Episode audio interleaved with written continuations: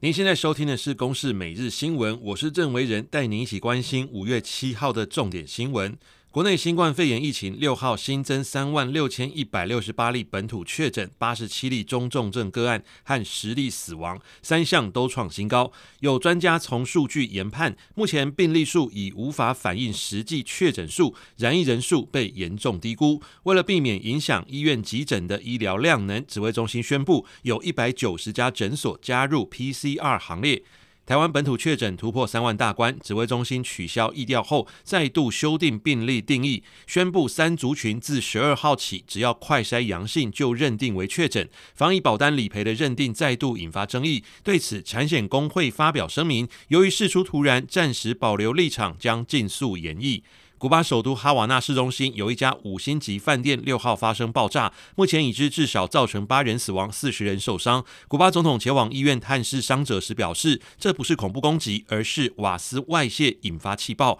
西班牙首都马德里市中心一栋公寓六号也发生爆炸，至少造成十七人受伤，还有人受困建筑中。以上由公司新闻制作，谢谢您的收听。